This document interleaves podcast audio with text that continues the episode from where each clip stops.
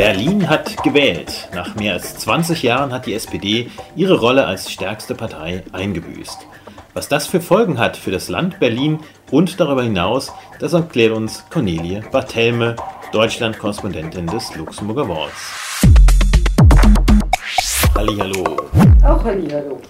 Ja, wir sind hier bei dir in Berlin in deinem Büro in der sogenannten Bundespressekonferenz einem schönen Gebäude hier in direkter Nachbarschaft. Hier auf dem Flur ähm, sind beispielsweise BBC, ARD, ZDF. Also kann man sagen, das ist eigentlich ganz, eine ganz gute Nachbarschaft.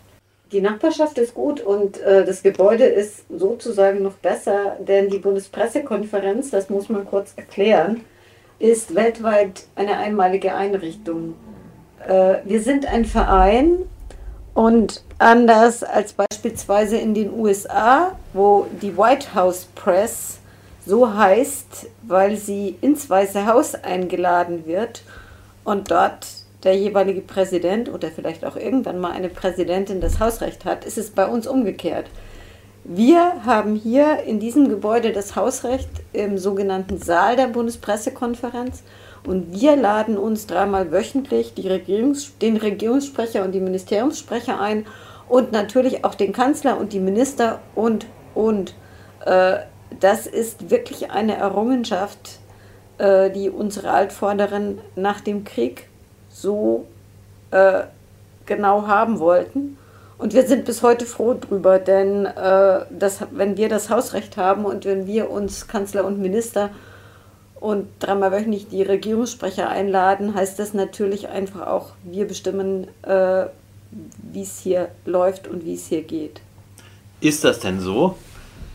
Das ist in der Regel auch tatsächlich so. Äh, jüngst äh, ist es zum ersten Mal in den mehr als zwei Jahrzehnten, die ich schon hier bin, vorgekommen, dass an einem Tag tatsächlich drei Ministerien äh, einen der drei Termine, die wöchentlich einfach fix sind, Montag, Mittwoch, Freitag, geschwänzt haben.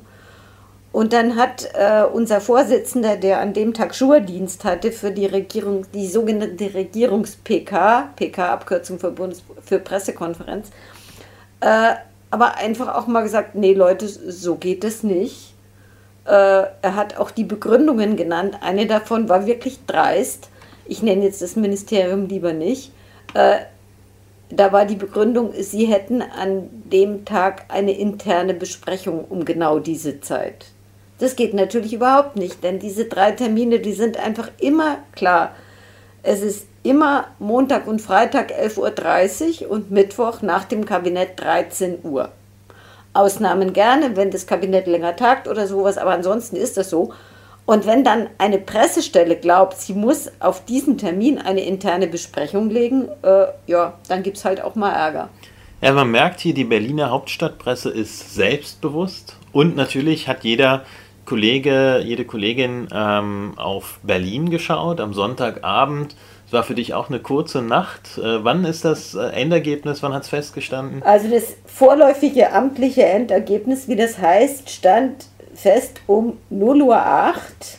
Da war klar, dass die SPD mit exakt 105 Stimmen bei Prozentgleichstand von 18,4 aber vor, der, vor den Grünen eingekommen ist und damit für sich beanspruchen kann, dass sie innerhalb dieser eher noch regierenden Dreierkoalition aus SPD, Grünen und Linken als stärkste Partei eingekommen ist. Äh, natürlich ist das auch ein bisschen lachhaft und zu den äh, Folgen davon kommen wir sicher noch. Aber innerhalb äh, von SPD und Grünen, gerade bei einem Verhältnis, das sowohl zwischen den beiden Parteien als auch zwischen den zwei führenden Frauen, Franziska Giffey, der regierenden Bürgermeisterin, und äh, Bettina Jarasch, der Grünen äh, amtierenden Verkehrssenatorin, wirklich nicht einfach ist, war das extrem wichtig.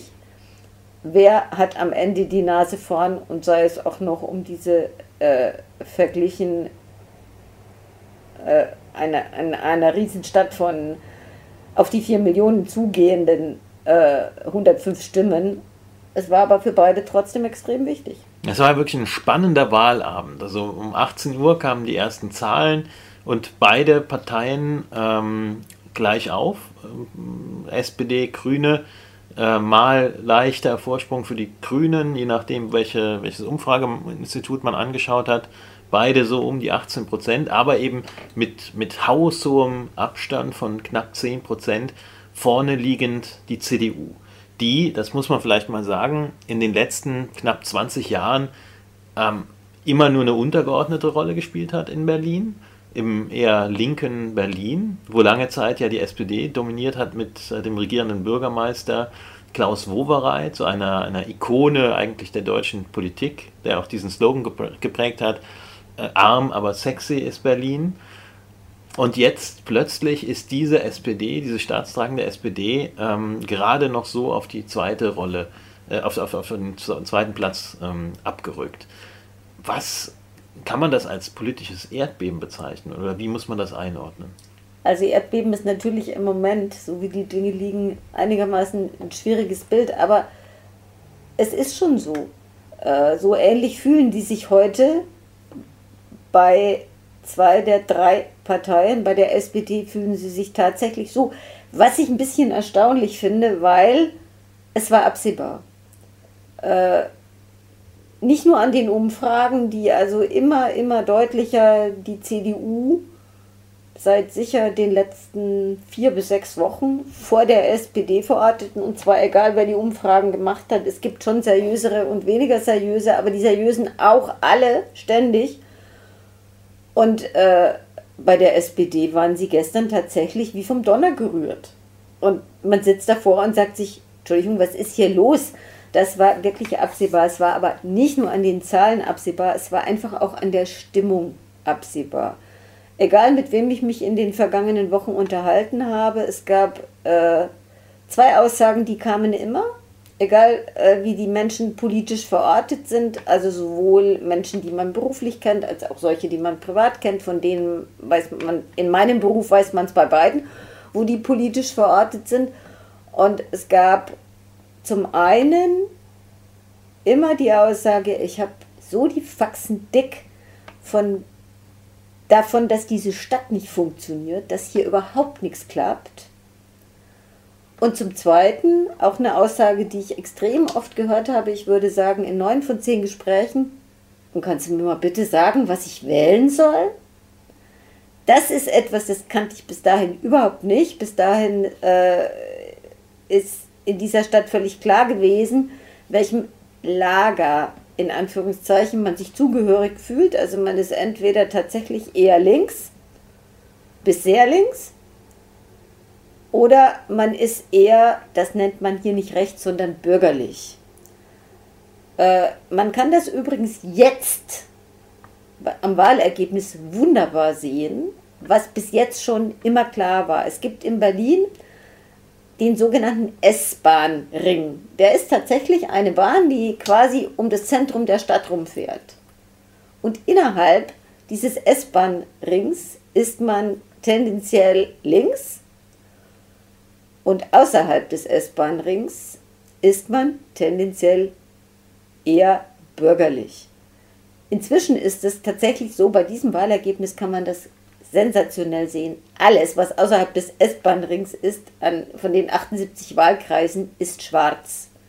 Eine Ausnahme, der Wahlkreis Marzahn-Hellersdorf 1 hat tatsächlich AfD gewählt. Also nicht mehr bürgerlich, sondern schon jenseits davon, aber rechts.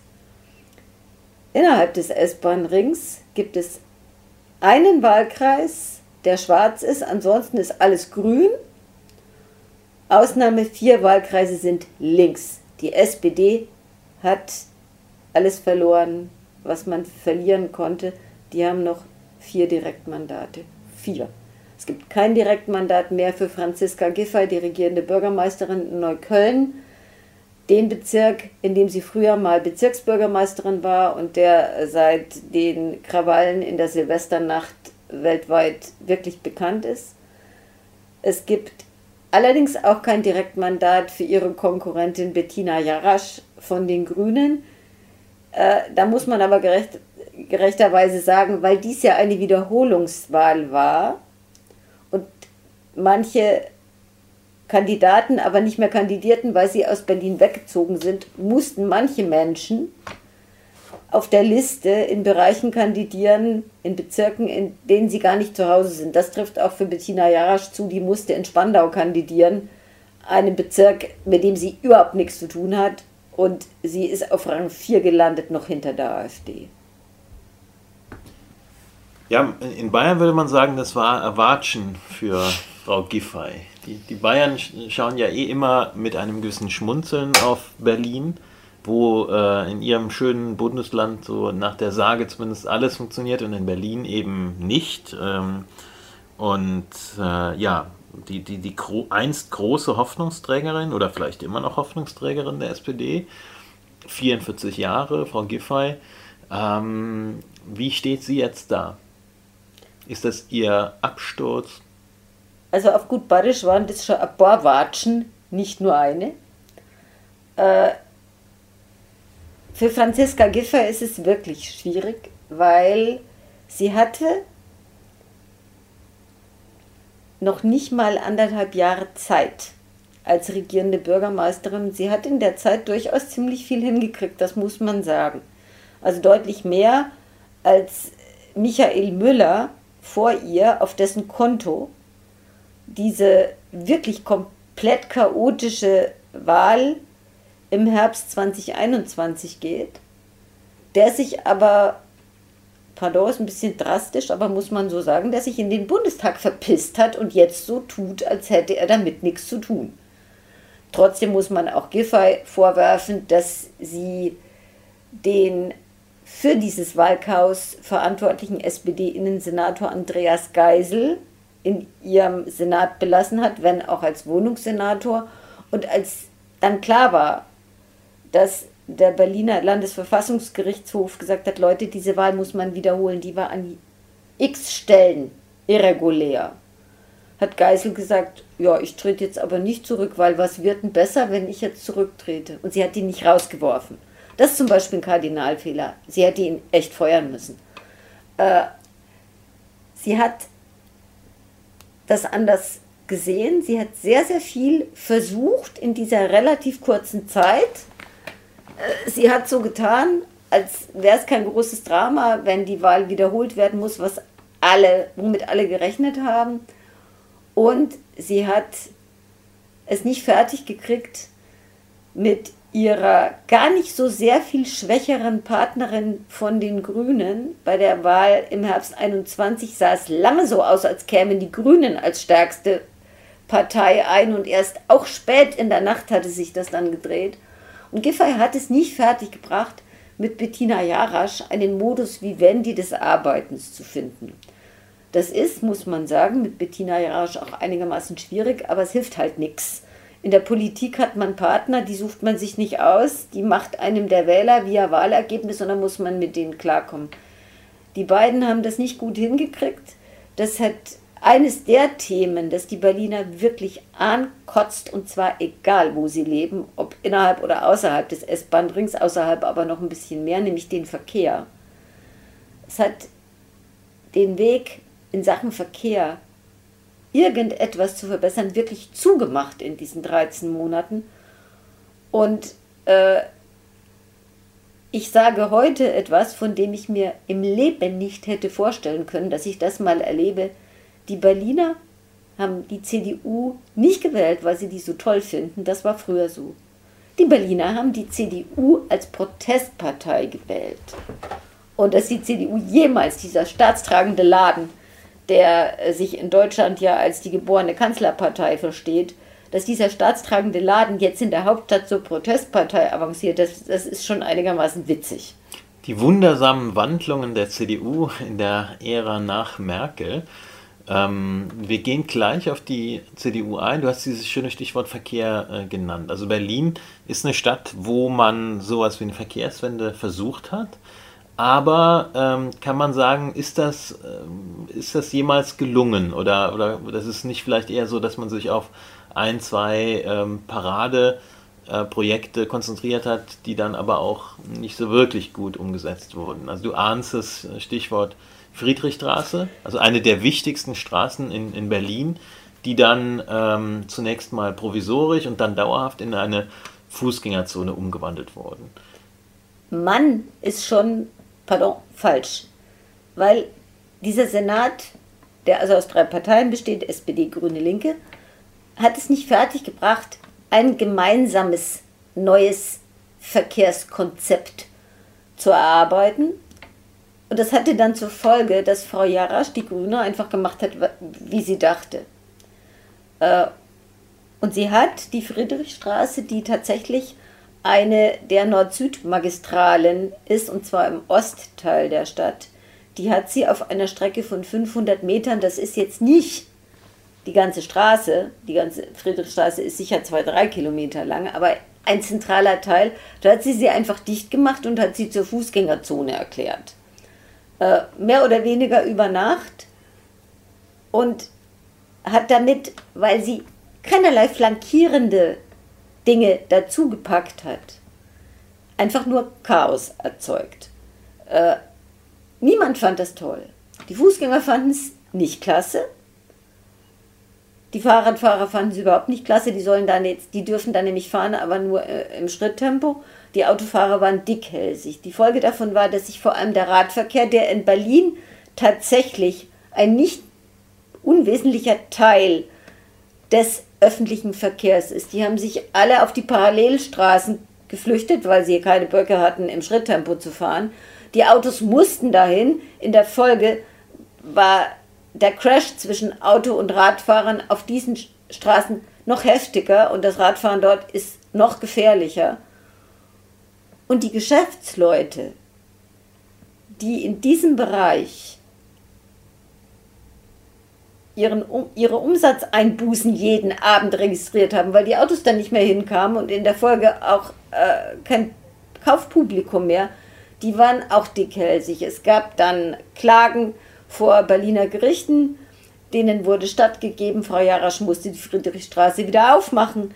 Dann hat sie also äh, einen neuen Anlauf genommen, hat versucht, das juristisch festzukriegen und wenige Wochen vor der Wahl wurde die Friedrichstraße über Nacht ein zweites Mal dicht gemacht. Die SPD wusste nichts davon. Es herrschte Chaos im Senat, es herrschte Chaos in diesem Verkehrsbereich und äh, die Leute, die ein bisschen über Berlin hinaus gucken und auch mal was von Paris und dem Verkehrskonzept von Frau Hidalgo gehört haben, die sagten sich, wieso krieg, kriegen die das in Paris hin? Und hier endet es nur im Chaos. Und das Problem ist, dass das nicht das einzige Chaos Berlin, in Berlin ist, sondern es ist halt eines von sehr vielen. Was ist der Plural von Chaos? also es hat das ganze Chaos, das Berlin sowieso schon hat, weil die Verwaltungen nicht funktionieren, weil die Schulen alt und marode sind, weil jeden Tag Stau, Stau, Stau ist überall und überall. Natürlich auch, weil dies eine Hauptstadt ist und es jede Menge äh, Staatsbesuche gibt aber auch, weil die Straßen zu eng sind, weil zu viel Verkehr auf zu wenig Platz ist, weil es zu wenig U-Bahnen gibt. Nicht mal nur Strecken, sondern auch einfach die Hardware dazu. Es gibt zu wenig Bahnen in der U-Bahn, in der S-Bahn. Es ist überall eng und knapp und und. Und dann noch dieses Friedrichstraßending und dann hatten die Leute halt einfach wirklich die Faxen dick. Und ich habe ernsthaft niemanden getroffen, weder öffentlich noch privat, selbst die Grünen hinter vorgehaltener Hand, die nicht gesagt haben, was für eine idiotische Nummer, wie kann man sowas machen? Folge davon, äh, im Moment ist die Friedrichstraße wieder gesperrt. Folge davon für die Grünen, sie haben möglicherweise genau diesem einen Projekt zu verdanken, dass sie jetzt nicht zweitstärkste Kraft sind. Folge davon nämlich im, in der ganzen Innenstadt, innerhalb des S-Bahn-Ringes, gibt es nur einen einzigen Wahlkreis, der an die CDU gegangen ist. Und das ist der, in dem die Friedrichstraße ist. Denn Herr Wegner, der CDU-Spitzenkandidat, hat versprochen, er macht, sollte er regierender Bürgermeister werden, wieder Politik für Autofahrer. Ja, Kai Wegner, das ist jetzt also der Wahlsieger in Anführungszeichen äh, mit, mit haushohem Vorsprung. Jetzt sind es knapp 10 Prozent, 9, äh, 9, und ein paar zerquetschte. 9, glaube ich, ja. sind es am Ende. Aber äh, es gab ja schon die ersten Schlagzeilen, vielleicht ein König ohne Land. Also läuft es denn jetzt auf ihn äh, hinaus, dass er regierender Bürgermeister wird? Oder was ist jetzt aktuell so die äh, größte äh, Wahrscheinlichkeit, was eintreten wird? Da muss ich schon mal passen, die Fragen kann ich nicht beantworten. Ich weiß nicht, was die größte Wahrscheinlichkeit ist. Ich kann sagen, was, was momentan an Möglichkeiten da ist. Dazu ist wirklich wichtig, man muss das nochmal sagen, die CDU hat, liegt fast 10 Prozent vor Rot und Grün, also vor SPD und Grünen. Äh, Kai Wegner, dem noch vor einem Vierteljahr kein Mensch hier in Berlin irgendwas zugetraut hat, hat äh, den Wahlkampf tatsächlich gedreht. Zum einen mit dem Verkehrsthema, zum anderen aber auch infolge der Silvesterkrawalle indem er den Unmut der Leute aufgenommen hat, die einfach die Faxen dicke haben davon, dass sie das Gefühl haben, in Berlin funktioniert überhaupt gar nichts, da funktioniert auch die Polizei nicht. Die sehen in Berlin eher nicht, dass in dieser Nacht Polizisten und Feuerwehrleute angegriffen werden, sondern die sagen, wieso kann die Polizei nicht verhindern, dass das überhaupt passiert? Was ja ein anderer Blickwinkel ist, aber die erleben das halt auch nicht nur in der Silvesternacht so geballt, sondern äh, dass hier Rettungsdienste angegriffen werden, dass Feuerwehrleute angegriffen werden, dass es Angriffe auf Sanitäter gibt. Das ist in Berlin Alltag. Und die Leute sagen, kann nicht sein. Und wieso funktioniert das eigentlich nicht? Und es gibt doch einen Innensenator, äh, zurzeit eine Innensenatorin, und die gehört zur SPD. Und wieso sorgt die nicht dafür, dass das klappt? So ist das. Und all das hat Wegner aufgenommen. Er hatte Assistenz äh, durch Friedrich Merz, den CDU-Bundesvorsitzenden, der äh, in der von ihm gewohnten Art einigermaßen deutlich geworden ist und äh, den Begriff der kleinen Paschas in den Schulen geprägt hat, äh, der natürlich in äh, linken Kreisen für völlig un-PC gehalten wird, von dem aber die Leute sagen, viele auch die Kinder in den Schulen haben und sagen, stimmt doch, genau so ist es doch. Auch Lehrerinnen und Lehrer sagen, ja, genau so ist es. So. Und das alles hat plötzlich zu einer Wechselstimmung geführt. Die Leute fanden nicht plötzlich Kai Wegner toll. Und Berlin ist auch nicht plötzlich eine strukturell bürgerlich-konservative Stadt geworden. Sondern da waren einfach genügend Leute, die gesagt haben, ja, genau so ist es. Und jetzt kriegen die mal ihren Denkzettel verpasst. Und dann wähle ich für dieses Mal, ich weiß nicht, wie viele Leute ich dann in öffentlichen Umfragen gehört habe, die gesagt haben, ich habe noch nie CDU gewählt, aber diesmal mache ich das. So. Und jetzt ist die Frage, wer wird künftig regieren? Ist also Kai Wegner vielleicht doch nur ein Wahlgewinner, aber kein Wahlsieger am Ende? Weiß man nicht. Ich glaube, es wird am Ende darauf ankommen, äh, wie viel Chutzpe die SPD haben wird. Ob sie wirklich es drauf haben zu sagen, okay, wir haben brachial verloren, wir haben das schlechteste Ergebnis seit dem Zweiten Weltkrieg, ist uns aber scheißegal, es reicht zum Regieren und wir machen das jetzt.